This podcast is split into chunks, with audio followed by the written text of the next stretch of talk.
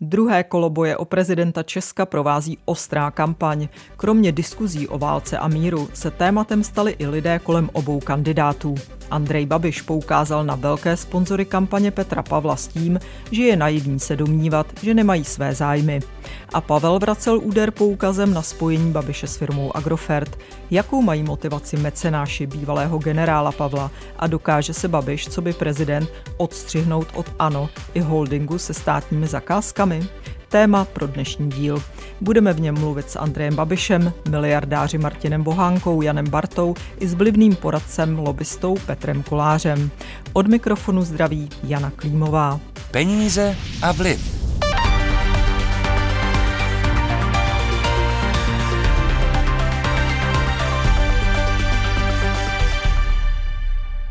Zatímco bývalý generál Petr Pavel jako občanský kandidát na svou kampaň musel schánět sponzory, Andreje Babiše financuje hnutí ANO, které založil a které jej nominovalo do prezidentských voleb. Babiš jako předseda hnutí tvrdí, že by byl na hradě nadstranický. Odstřihnu se tak, že odejdu z ANO řekl novinářům během kampaně v Jablonci. Babiš také odmítá, že by z hradu mohl protežovat chemicko-potravinářský holding Agrofert, který až do roku 2017 přímo vlastnil.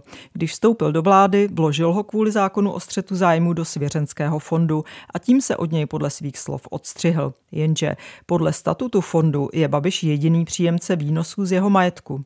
Navíc podle majetkových přiznání z minulých let hlavní příjmy Babiše tvořila výplata úroků z tzv. korunových dluhopisů Agrofertu, které si od firmy koupil za 1,5 miliardy korun v roce 2012. Jejich splatnost vypršela na konci loňského roku. Zda mu peníze společnost vyplatila, Babiš odmítá říct. Stejně tak i Agrofert. Z čeho tak nyní hlavně žije? No z úspor, ne? Čeho má příjmy?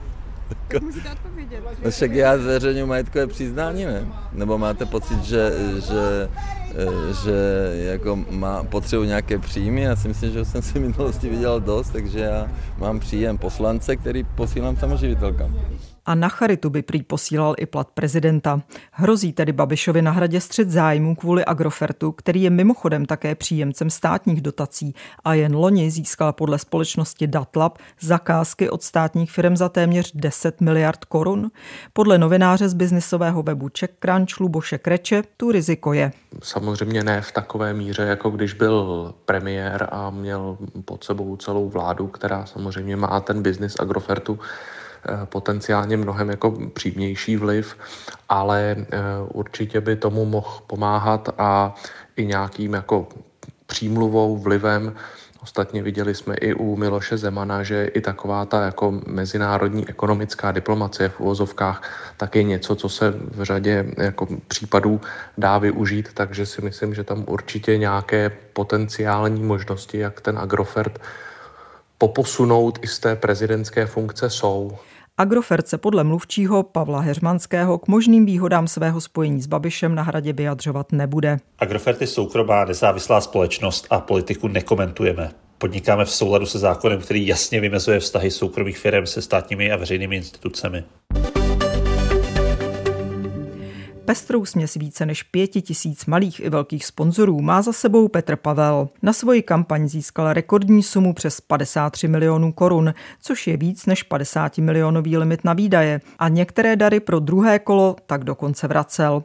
O velké mecenáše neměl nouzy i přes přísná kritéria. Jak sponzory Pavlův tým vybíral a jestli z toho něco mohou mít, vysvětluje v rozhovoru šéf financování kampaně Tomáš Richter. Když jsme vlastně byli těsně před kampaní a vše jsme připravovali, tak jsme se ve vedení týmu, včetně pana generála Petra Pavla, shodli na jasných principech, toho, že nechceme přijímat dary od lidí, kteří byli v devadesátkách spojeni s divokou privatizací, s tunelováním, eh, s biznisem, který nebyl dosažen vlastně zcela morální cestou. To bylo první pravidlo. Tím druhým je, že nechceme přijímat dary od nikoho, kdo je spojen s vysokou politikou. Není to proto, že bych si těch lidí nevážili, ale prostě to nepatří k tomu. Petr Pavel je občanským kandidátem a tím jsme eliminovali všechny poslance, senátory až někam do do, řekněme, úrovně vedení krajů.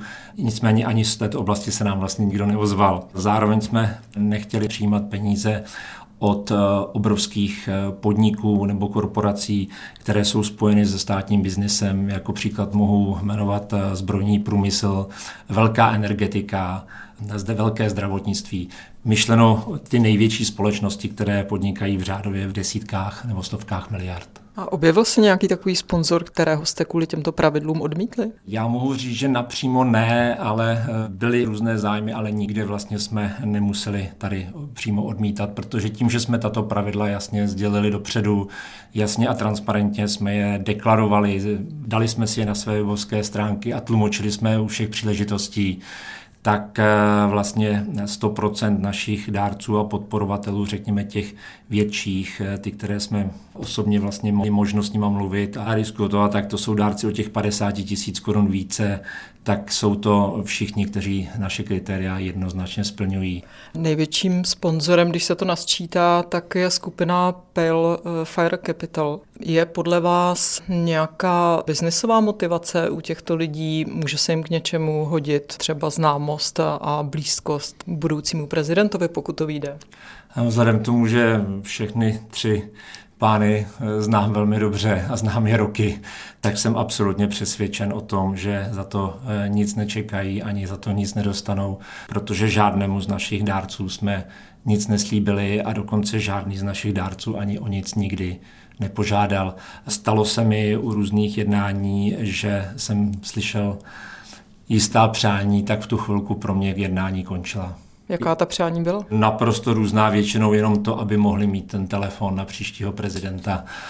Všechny takovéto jednání jsem okamžitě ukončil a nebylo jich mnoho, bylo jich řádově několik málo.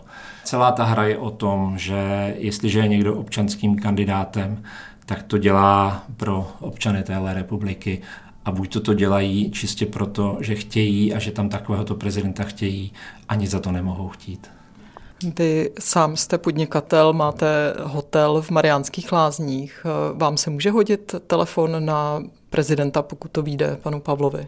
Eh, v životě bych to nevyužil. Není k tomu žádný důvod. Může to být přitažlivé pro turisty?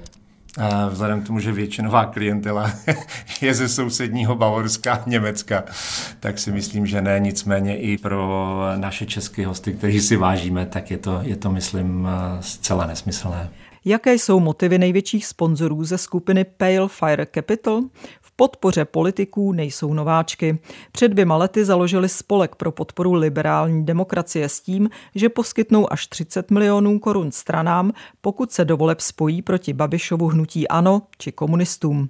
Na Pavlovu kampaň nyní poslali celkem 6 milionů korun, z toho 2,5 bylo od spolumajitele společnosti Jana Barty, který byl hostem našeho pořadu. Bude se vám hodit telefon na Petra Pavla, když bude prezident? Já ho dneska ani nemám a myslím, že ani ho nebudu budu v budoucnu mít, protože naší ambicí určitě nebylo se kupovat telefonní číslo na budoucího prezidenta, ale ta naše motivace vychází z toho, že nejsme úplně lhostejní a jak to v naší zemi vypadá. Na to bych se samozřejmě chtěla zeptat. Vy eh, se věnujete filantropii, ale mm, tak jako na první dobrou filantropie se většinou zaměřuje na kulturu, vzdělávání nebo pomoc eh, chudým či nějak znevýhodněným lidem. Třeba proč jste se rozhodl se svými kolegy sponzorovat politické strany před minulými volbami vlastně a nyní prezidentskou kampaň eh, jednoho z kandidátů?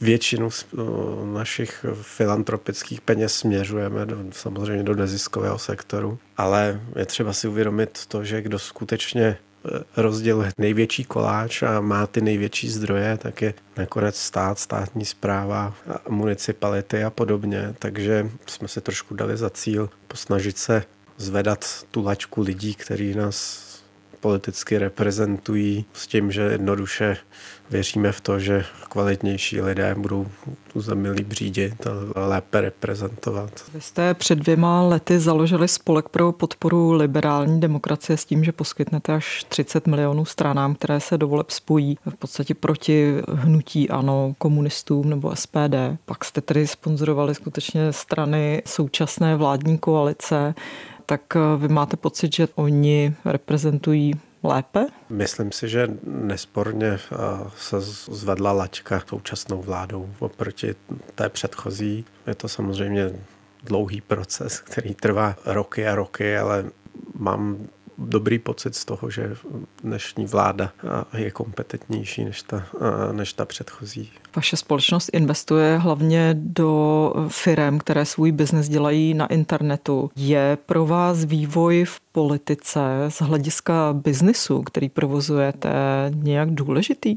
Tak eh, jak jste možná sama řekla, my nejsme nějak navázaný na, na stát a biznis se státem, takže z tohohle pohledu asi na mikroúrovni nás to nějak zvlášť ne, neohrožuje, no. ale jde nám o celkový klima v zemi. A... To, že jste sponzoroval potom vítězné strany, tak vám to v biznisu nic nepřineslo?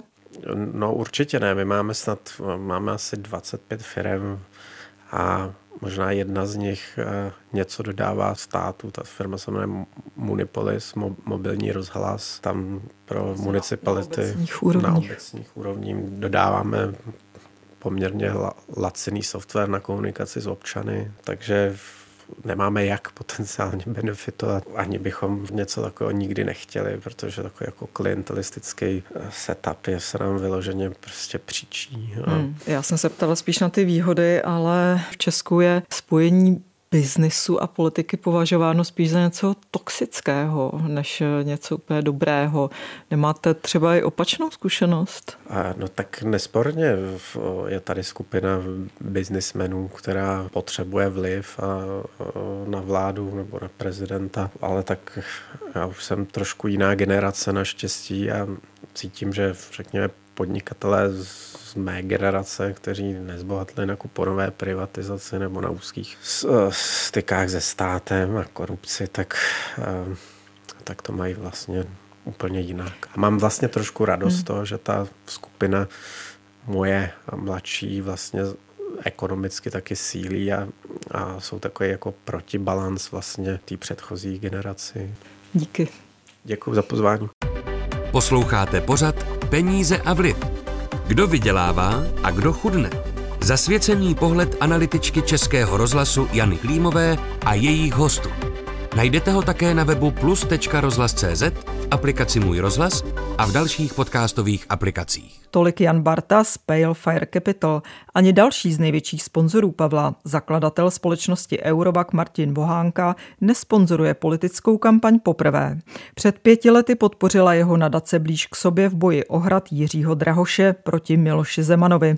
Co od takového sponsoringu očekává? Tak především musím říct, že se vyjadřuju jako občan a filantrop. Já si uvědomuju, že podnikatelé budou úspěšní a naše podniky budou úspěšné pouze pokud prostředí, v kterém podnikáme, nám bude pomáhat.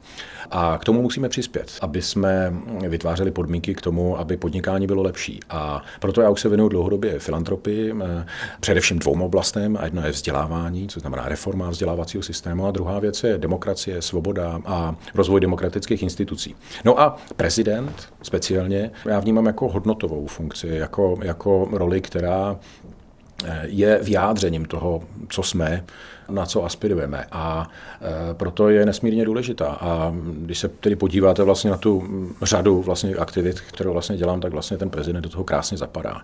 Takže proto jsem podporoval prezidenta Drahoše a podporuji dneska generála Pavla, protože právě stělesňuje to, čemu věřím, že tato země potřebuje. Je jasným reprezentantem pro západního směřování tady té země. A, a, a je pro... Babiš podle vás ne? Ne, ne, není, není. Ale to, co Andrej Babiš říká, je, že sponzoři vždycky něco chtějí za svoje peníze, že nemáme být naivní. Ve světě Andreje Babiše... třeba chcete jako hmm. pro své podnikání? Ve světě Andreje Babiše možná ano, ale ono to tak není. V tom vyspělém světě, v tom západním světě spojení politiky a biznisu vůbec není tak toxický, jak jsme si bohužel zvykli z 90. let. My si neseme jakýsi stigma toho, že když vlastně politik mluvil s biznisem, eh, tak to bylo kvůli nějakým zakázkám, kvůli... Zkrátka eh, bylo to velmi často korupční a proto my jsme si vlastně odvykli na to, že to je vlastně přirozený, protože problémy, které řešíme, politiky, směřování tady ty země, ekonomický témata, ale i sociální a celou řadu dalších, environmentální témata, zejména v poslední době, tak to je především o dialogu, to je o hledání společných řešení, takže on je to vlastně přirozený, ale samozřejmě jde o pravidla, jestli to je transparentní, s jakým motivem to je a, a podobně. V případě volby generála Petra Pavla my nemusíme mít žádné motivy postraní na to, aby jsme chtěli zkrátka, aby, aby prezidentem byl někdo, kdo reprezentuje tomu, čemu věříme a kdo, o kom si myslíme, že tuto zemi bude zpravovat dobře. Mohl by se sponzorům, jako je Martin Vohánka nebo Jan Barta a další lidé z Palefire Capital, ale přeci jen kontakt do politiky hodit, vysvětluje Luboš Kryš z webu Czech Crunch. Já to úplně nevidím, jak by se jim mohl hodit. Nechci to samozřejmě vyloučit, to, to nelze, ale uh, úplně mi to do toho nesedí, kde a jak by jim mohl pomáhat. I z toho, jak jsem se s nimi o tom mohl bavit a jak sleduju jejich biznisovou cestu, protože to jsou primárně internetoví podnikatelé, a jsou to lidé, kteří ty velké peníze eh, vydělali na jedničkách a na nulách a často se až jako explicitně vyjadřují v tom směru, že vlastně ze státem nikdy biznis nedělali a e, dělat nechtějí a že e, nepožívají žádné dotace a podobně. Oni mají nějaké zájmy v Česku e, nebo ty jejich investice míří spíš do zahraničí? Mají zájmy primárně v Česku, ale teď se hodně porozhlížejí i po širším regionu, třeba řekněme střední a východní Evropy. Ale ten jejich biznisový základ je tady v Česku. A to je co třeba nejzajímavější oni podle původně, tebe? Oni původně eh, ty první velké peníze vydělali na prodeji eh, internetové skupiny e-pojištění CZ, což je vlastně srovnávač, na kterém si člověk snadno zřídí cestovní pojištění nebo povinné ručení. A teď mají investiční skupinu, eh, do jejíž portfolia donedávna patřil třeba velký agregátor internetových nabídek na prodej nábytku Favy, nebo tam patří společnost Semantic Visions, která je docela známá, protože pomáhá odhalovat třeba různé dezinformace a podobně. A to je mimochodem jedna z mála firm v jejich portfoliu, která má nějaký aspoň trošku přesah do státní zprávy, protože ona pomáhá některým úřadům, a to tedy myslím, že nejenom českým, protože mají zákazníky zrovna oni i ve světě, pomáhá s kybernetickou bezpečností a s odhalováním nějakého závadného obsahu nebo i nějakých kybernetických hrozeb. Patří jim aplikace Rouvy, taková sportovní aplikace, která eh, umožňuje cyklistům, aby doma jezdili na trenažérech a měli pocit, jako že jedou na opravdovém závodu eh, na televizi. A teď se třeba například snaží nebo chtěli by více investovat do udržitelné energetiky, do solárních elektráren.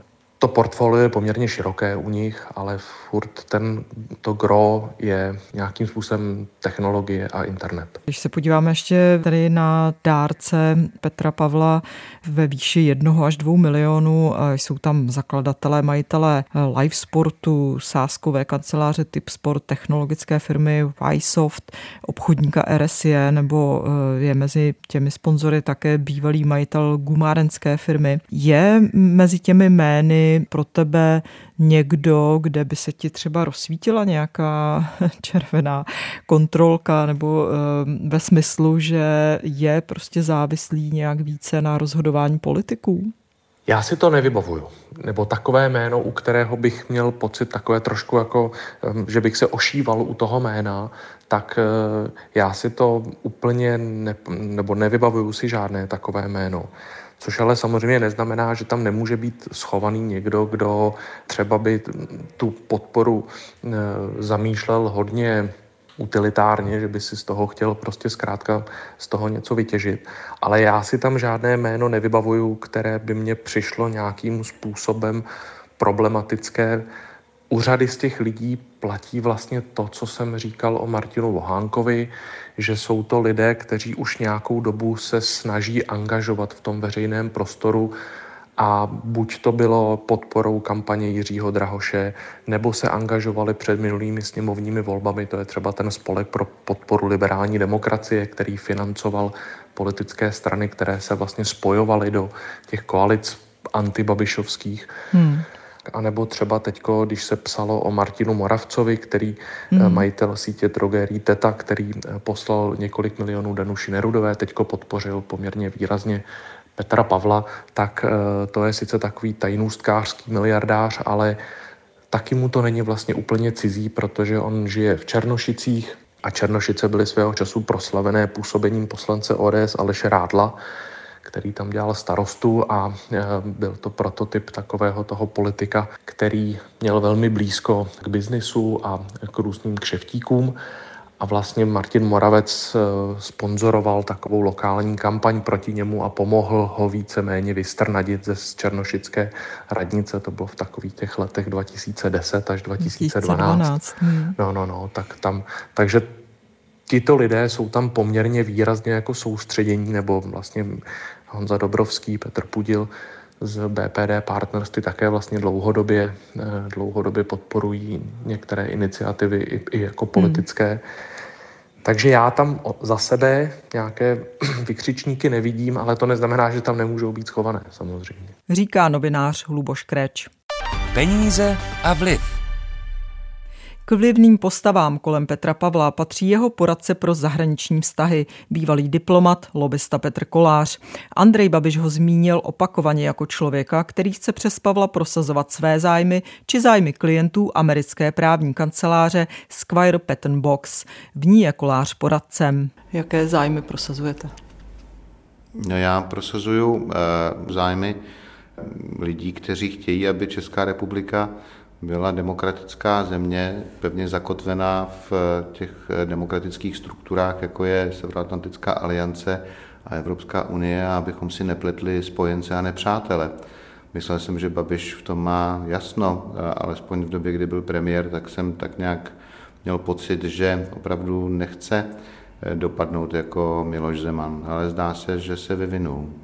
Na webu právní kanceláře, pro kterou pracujete, je dlouhý seznam, v jakých eh, oblastech máte zkušenosti, kromě toho, že jste byl diplomat třeba ve Švédsku, eh, ve Spojených státech amerických, v Rusku, pracoval jste pro finanční skupinu PPF, byl jste také poradce pro firmy ze zbrojního, tabákového nebo energetického průmyslu. Jakou má hodnotu pro klienty této kanceláře? že třeba budete moct eh, říct, prezident Česka je můj kamarád, který se se mnou radí. Tak jestli bude Petr Pavel prezident, tak může to samozřejmě ovlivnit jejich vnímání i mojí osoby. To je nesporné. Žijeme mezi lidmi a tyhle ty faktory fungují.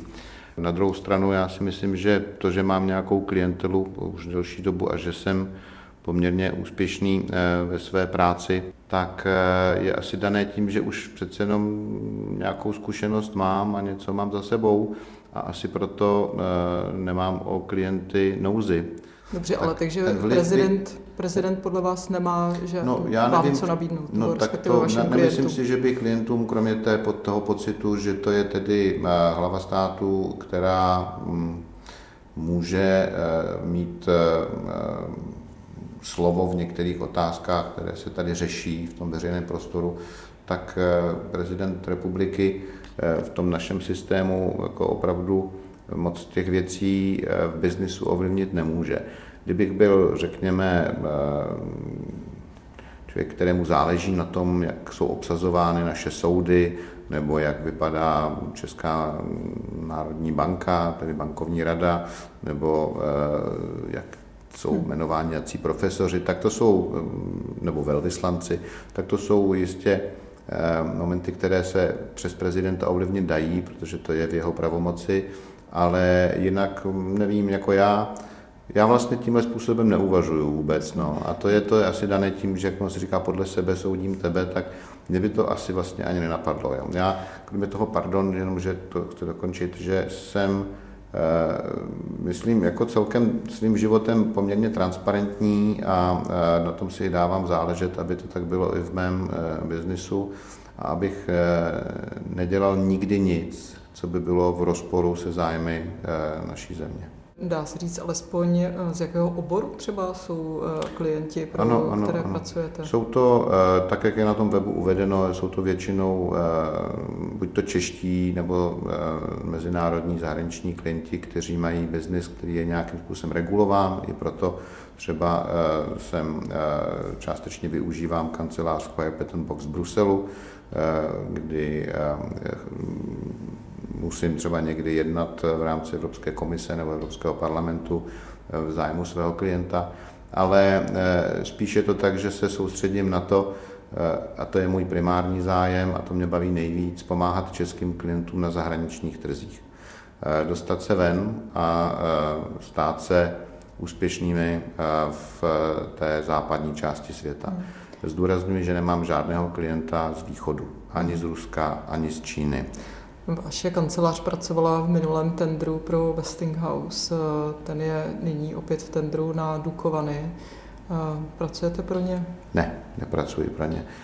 Naše kancelář teď v současné době, ta pražská, myslím, že teda Westinghouse ani tady nebyl nikdy u nás přímo registrován, ale to bych netvrdil kategoricky, vím, že měl spolupráci s naší kanceláři v Londýně, ale tady tato kancelář v Praze zastupuje eh, zájmy Česu proti Gazpromu třeba. A když zastupujete Čes, tak jako těžko můžete zároveň zastupovat eh, Westinghouse. To byl Petr Kolář. Dnešní vydání pořadu Peníze a vliv končí. Spolu s předchozími díly ho najdete na webu Českého rozhlasu Plus, v aplikaci Můj rozhlas a ve všech podcastových aplikacích. Příjemný poslech dalších pořadů přeje Jana Klímová.